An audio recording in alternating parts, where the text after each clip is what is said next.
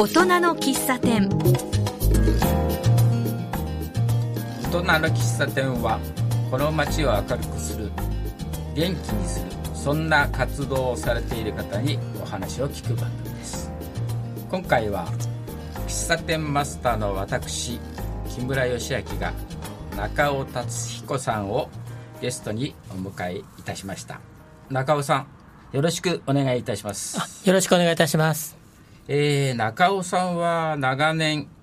西東京憩いの森公園のスケート広場でインラインスケートの初心者教室を開いているんですよね。はい。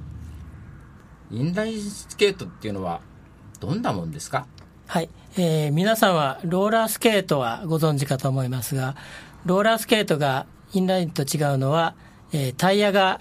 えー、自動車の四隅のような形にあるローラースケートに対して、インラインスケートは、えー、縦一列にタイヤが並んでいる、ちょうどアイススケートのような、刃のような感じの、えー、タイヤになっているのが特徴です。用具っていうのはそれだけですかね？そうですね。あの、基本的には、インラインスケートだけで滑れるんですけど、我々は、えー、こけた時のためにヘルメットですとか、えー、プロテクターを、えー、つけてます。そうですか、なんか、インラインスケート、ただ滑るだけですか？そうですね、あの実際にはいろんな種目がありまして、アイススケートと同じように、フィギュアスケートですとか、スピードスケート、えー、ホッケーなどもあります。あれ、フィギュアスケートみたいに、くるくる曲がるっていうようなこともできるんですか？そうですね、あのタイヤを一つだけにして、えー、スピンをしたりもします。じゃあ、スピードを競うやつは、何人かで走るんですかね。そうですね。アイススケートのスピードのような形で、えー、トラックを、えー、競い上げながらスピードします。それで、あの、アイススケートみたいなフィギュアみたいなやつは、点数かなんかをつけて、やっぱり審判がいるんですかねそうですね。あの、フィギュアと同じように複数の審判が、えー、芸術点と技術点を、えー、審査します。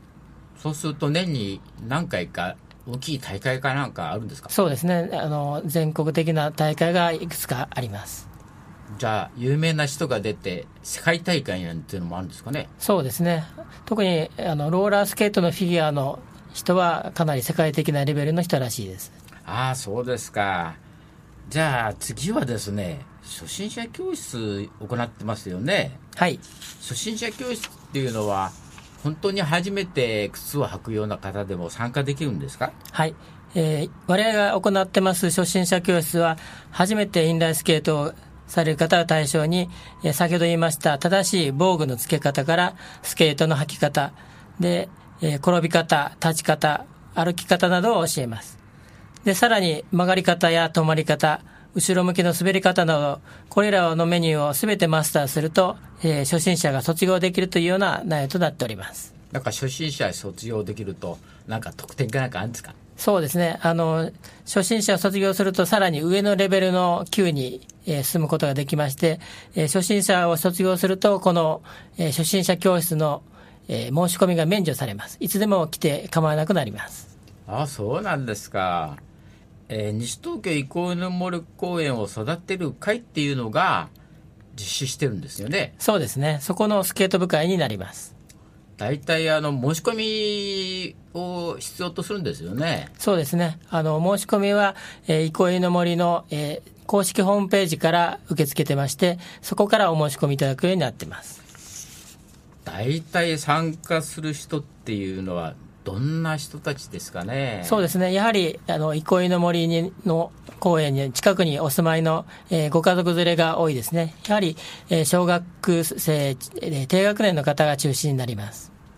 あの用具なんかはやっぱり普通持ってませんよね。そうですね。それは貸してもらえるんですかね？はい。これが我々、憩いの森の、えー、初心者教室の特徴なんですが、えー、レンタルをご用意してます。えー、大きさも14センチから28センチまでありまして、大人の方の、えー、ご利用もできます。大体20足ほどご用意しております。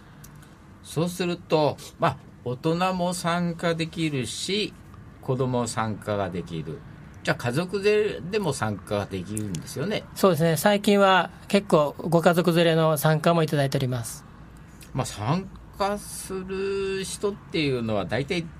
えー、子供が中心ですかね。そうですね。やはりお子さんが中心になるんですが、えー、最近はそのお子さんが滑ってるのを見て、えー、私もやってみようと、えー、パパやママが、えー、一緒に滑るようになっていただいてます。まあ、転んで怪我をするとか、そういう心配がありますけどね、どうですか、そういうところはあんまりないですか？はい、それがあの最初に言いましたように、あのプロテクターですね、防具をきちんとつけて、で正しい転び方を最初に習っていただきますので、えー、めったなことでは怪我しないと思います。まあ、その時の子供の表情とか、あの大人の親御さんの表情とかはどんな感じですかね？はい。やはり最初はですね、おっかなびっくりで始められるんですけど、えー、徐々に、えー、コツがつかめて滑れるようになりますと、えー、皆さんニコニコされてですね、えー、1時間のあの初心者教室なんですけど、まあ、あっという間に終わるような形で、えー、皆さん満足してお帰りになります。まあ、それだけ子供たちが楽しんでるのを見るのは、やっぱり親としてもね、嬉しいですよね。これも10年以上やってるんですよね。そうですね、この初心者教室自体は10年以上になると思います。まあ、西東京の憩いの森公園には、まあ、特別なあのスケート広場というのがあって、まあ、そこで実施をしていますよね。これはどんな感じのとこなんですか？はい。えー、西東京の憩いの森はですね、えー、スケート広場、専用のスケート広場が、えー、設けられています。えー、こちらはですね、えー、フラットエリアと、えー、セクションエリアに分かれておりまして、えー、セクションエリアは、えー、いろんな障害物が置かれているエリアになっております。で、この広場はですね、あの、どなたでも、使えますが、初めての方は、えー、パークセンターで利用登録を行えば、えー、無料でどなたどなたでも使えます。そのセクションエリアっていうのは、大体その、盛んだったのがあるとか、あの、ジャンプ台みたいなのがあるとか、まあ、そんなような感じですかね。そうですね。一つは大きな、えー、台がありまして、それを飛び越えるような形。で、もう一つは、ランプと言いまして、えー、高い台がありまして、そこから、えー、駆け下るようなエリアがあります。初心者の方ですぐそんなとこじゃやっぱりできないんでしょ？そうですね。やはりあの、セクションエリアは、えー、少し、かなり習熟した方でないと滑れないところですね。それではあのそのセクションエリア以外で普通のところで滑る滑り方っていうのはあのただくるくるくるくる回るだけなんですかねはいフラットエリアはですね、えー、スラロームというものを我々やってますスラロームというのは、えパイロンといいます、コーンですね。小さな、えコーンを、え等間隔に置きまして、そのパイロンをいろんな技で駆け抜ける。というのをスラロームと言いまして、我々はそれを中心にやっています。そのコーンっていうのは、いくつぐらいに並べてるんですかね？はいえー、我々はですね、1.5メーター間隔の、えー、コーンを15個使った、えー、スラロームというのをやってます。それをこう、ただ一人がくるくるくるくるっと回っていくだけなんですか？そうですね。あの、大会ではですね、その1.5メーター15個のパイロンを、えー、約90秒間の間で、えー、往復してもいいですし、片道でもいいですし、えー、いろんな技を使って、そのパイロンを駆け抜けるというのをやってます。そうすると、そのタイムで競うんですか？えっと、タイムではなくですね、えー、その、えー、限られた時間の中でどれだけ難しい技を織り込めるかっていうのを競ってます。技があるんですか？そうなんですね。どんな感じの技なんですかね？はい。基本的には前向きに滑るフロント系と後ろで滑るバック系があります。でフロント系もですね足を揃えるパラレルというのと足を、えー、蛇のようにくねくねさせるスネークというのと足をクロスさせるクロス系っていうのがありましてそれがフロントとバックにあります。そうするとその演技の方法っていうんですかねそれによって何か違うんですか？点数が違うとか。そうですね。やはり難易度の難しい、えー、技をですね、たくさん入れるというところで、えー、皆さんの点数の付け方が変わってきます。そうすると、あ、速いだけがあれじゃないんですね。そうですね。やっぱりいろんな技を身につけて、あの、テクニックを磨いて、それで競っていくと。そうですね。そうするともう、一流の人なんてのは、どんなことができちゃうんですかね？もう多分サーカスのような形で、普通の人が見たらポカーンとしてしまうと思います。そうですか。やっぱり僕なんかはね全然そういうことを知らないもんだからよくわからないですけどもそれは楽しいんですよね。そうですね。やはり、えー人によってそれぞれ個性のある、えー滑りがありますんで非常に見てて楽しいです。あのジャンプとかねさっきあのスケートのフィギュアみたいなのがあるじゃないですかあれでこうくるくるくるっとこうジャンプして回るとかそんなこともできちゃうんですか？そうですね。やはりフィギュアほどはできないですけど、え2回転ぐらいでしたら空中ジャンプをして飛ぶ方もおられます。そうするとその uh, 飛び方によって、えー難易度があってやっぱり点数が違ったりそんなようなこともあるんですかね？そうですね。やはりインパクトが非常に大事ですね。やっぱり審判のその基礎点みたいなそんなようなものがあるんですかねはい、それはですね、あの我々がやってるのはトリックスラロームというの言うんですけど、もう一つあの国際的にフリースタイルスラロームというのがありまして、そちらはパイロンの間隔80センチなんですが、そちらは、えー世界的に、えー基準が設けられて、えーえー審判もそれに基づいたジャッジを行います。まあ、ここにあのパンフレットを見せてもらってるんですけども若い人が結構なんかかっこよさそうに滑ってる写真がありますけども結構あのこれをあのインラインスケートをしている人たちっていうのは結構な人口がいるんですかね？そうですね、私が、えー感じてるのは、ここ数年は減少傾向にあると思います。やはり10年前ぐらいが、えー非常に多かったんですけど、最近はなかなか新しい人が入ってこないですね。どうしてですかね？まあ、一つはですね、あの、非非常にちびっこが最初に始めるんですけど、皆さん、中学生になると部活が忙しくてですね、インラインスケートをやめてしまう傾向がありまして、なかなか後継者が育たないというところがあります。そうすると、やっぱりなんか世界大会で有名な選手が出るとか、まあそうするとやっぱり結構な人気が出たりするんでしょうけども、やっぱりなかなかそういう人たちが出てこないと、あんまり増えてくるっていうことがなくなっちゃいますよね。そうですね。それで世界大会で有名な人っていうのはもう何人も日本から出てるんですかね？そうですね、まだ、えーフリースタイルでは出てないんですけど、あの先ほど言いましたパークエリアのアグレッシブという競技では、えーかなり有名な日本人が出てます。えー、とこのパークエリアの中ではあの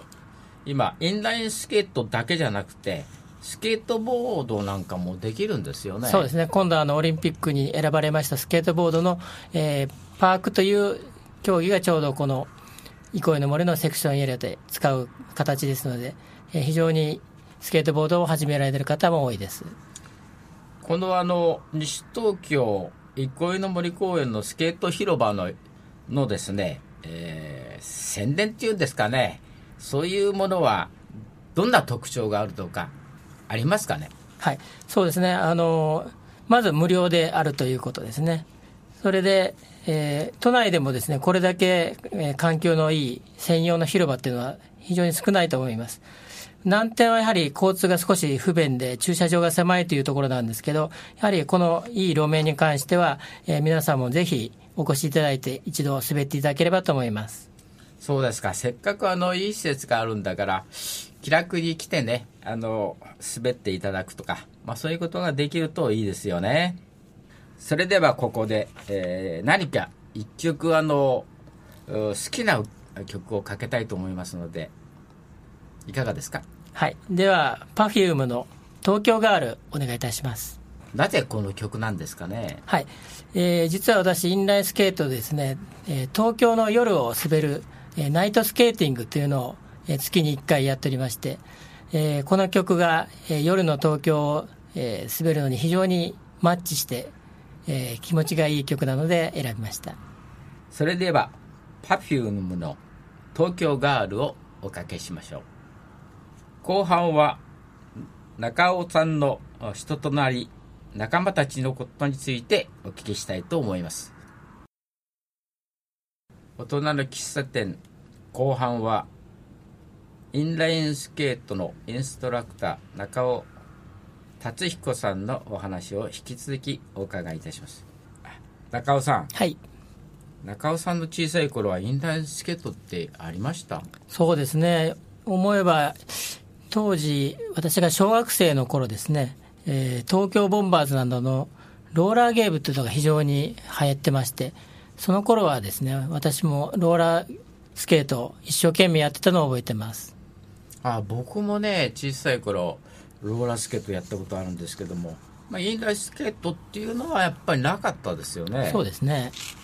でローラースケートの方はねただ単純にあのぐるぐるぐるぐる走って回ったりあの昔テレビかなんかでローラースケートのなんか番組みたいなのやってましたよねそうですねプロレスみたいなのやってましたよねところでなぜインラインスケートを始めたんですか？はい。これは今思えば偶然が重なったとしか言えないんですけど、私の娘がえー小学3年生の時に誕生日にインラインスケートが欲しいって言い出したんです。で、近くの、えーおもちゃ屋でですね、インラインスケートを買ったんですけど、えー滑るところがないなと思いまして調べたところ、私の近所の、えー練馬区の総合体育館の、えースケート広場が有料で有料でしたけど、滑れることが分かりまして、えーそこで娘は滑らそうと思ったんです。ところがそこにですね、大人用の貸しインラインスケートがありまして、私もついでにですね、それを借りて滑ってみたんです。そうすると、昔取った記念塚でですね、結構滑れたんですよ。ところが、その時は私、プロテクターをするのを知らなくてですね、えー大転倒しまして、腕が1ヶ月ぐらい上がらなくなりまして、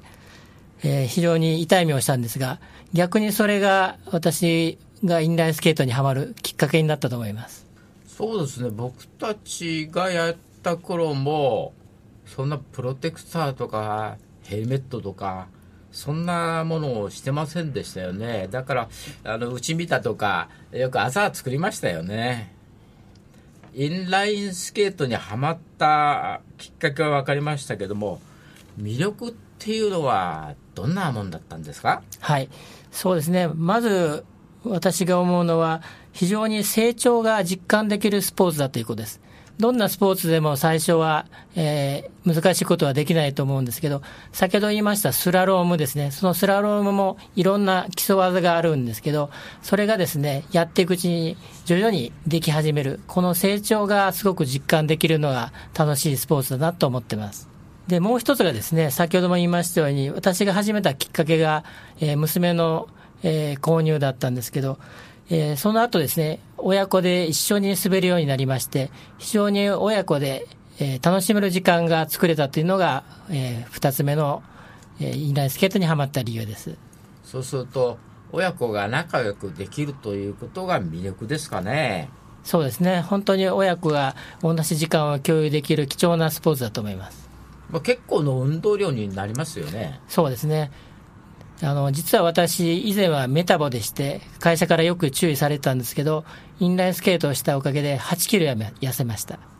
大体何時間ぐらい夢中になってやっちゃうもんですかね。そうですね。始めた当時は朝10時の開園から夕方6時の閉園までずっと滑ってました。そうですか。それだけ面白かったんですね。やっぱり、そういう楽しみを親子で共有できるっていうのも素晴らしいですね。そうですね。ですから私もインラインスケートは親子でやっていただきたいなと思ってます。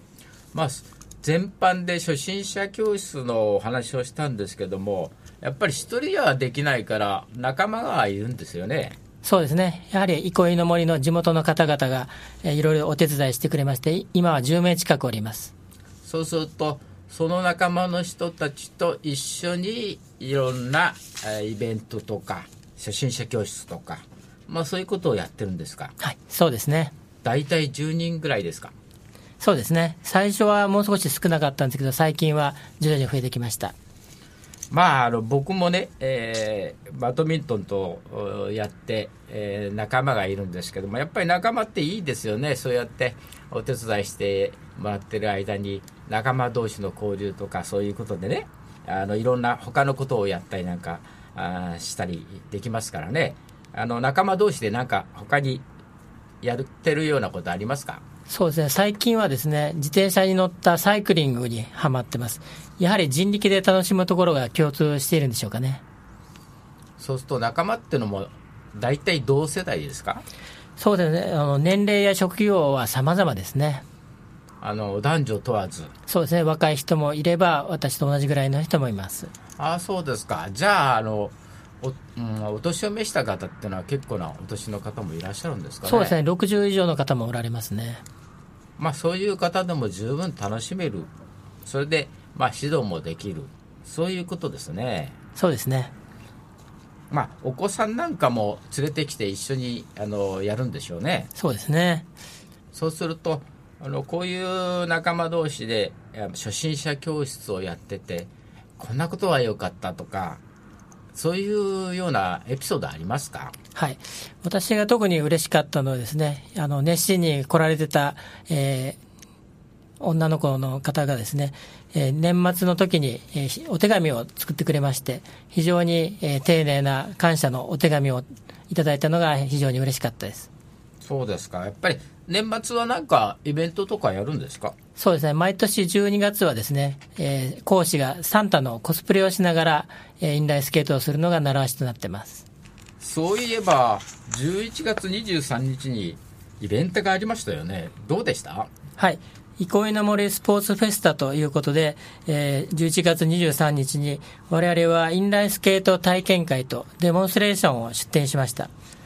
当日は午前中ですね、あいにく雨だったんですけど、えー午後から晴れまして、えー体験会とデモンストレーションを行いまして、大変好評いただきました。まあ参加してくれた人は何人ぐらいだったんですかね？はい。体験会の方は20人ぐらいで、えーデモンストレーションは80人ぐらい来ていただきました。すごいですねデモンストレーションってどんなことをするんですか？はい。これはですね、他の、えー公演から来ていただいたんですけど、一つは先ほど言いましたフリースタイル。二つ目がダンスですね、インラインダンス。で、三つ目が地元たちの、えーアグレッシブの、この三部構成で披露させていただきました。都内にはこういうようなあのスケート場ってのがたくさんあるんですか？それが意外と少ないんですね。基本的に公園っていうのはインラインスケートは滑れないので、えーこの近所で滑れるのは、えー小金井公園と、あと光が丘公園ぐらいですね。そうするとやっぱり、あのせっかく西東京にあるんですから、どんどん、えー利用していただきたいですよね。やっぱり、あのこういうところがないと、道路でするっていうわけにもいきませんしね。そうですね。やはりインラインスケートは安全に、えー滑れるところで滑っていただきたいですね。そうしますと、えーインラインスケートの仲間とそういう教室をして、えーその子供たちがまたあの教える方になると、まあ、そんなこともありますか？そうですね。あの、どんどんと上手くなっていって、えーいずれはこういうインストラクターになっていただけるようなお子さんがいると思います。このパンフレットのように、まあ、選手になって活躍する人が出てきたらいいですよね。そうですね。私も早く憩いからそういう選手が出てくれば嬉しいなと思ってます。やっぱりそういう有名な選手みたいなのが出ると、やっぱりあの盛り上がりますもんね。そうですね。えー最後に、えー初心者教室の開催日、今後のイベントなどをお話しいただけますか？はい。えーインラインスケート初心者教室は毎月4週目の日曜日になっております。えー今年は12月17日日曜日、えー来年1月は21日、2月は18日、3月は18日のいずれも日曜日の午前11時からになっております。初心者教室のこの道具っていうのは貸していただけるんですか？はい。えーお申し込みはですね、憩いのファンスケートのホームページからお申し込みできますので、えーその際にコメントで、えー道具が必要な場合は、えーサイズとお名前をですね、入れていただければ、えーレンタルをご用意いたします。まあ、参加申し込みの人数、それから参加費はいかほどですか？はい。えー定員が25名となっておりまして、参加費用はお一人300円、えー保険料込みとなっております。まあ、毎回いっぱいになりますかね。おかげさまでですね、えーお申し込みの日のえー2、3日で25名がすぐ満員になります。申し込みはインターネットで申し込めるんですか？はい。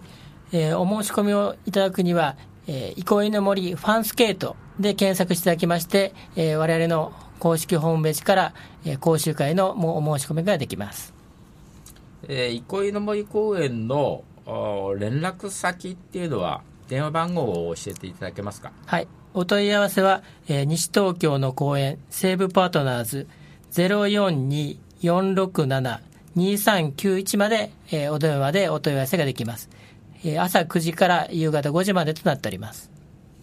えー、来年の予定はどんな感じなんですかね？はいえー、来年度2018年の4月からも、えー、今年と同じように、えー、毎月4週目の日曜日を行います。ただし7月、8月は暑いので毎年やっておりません。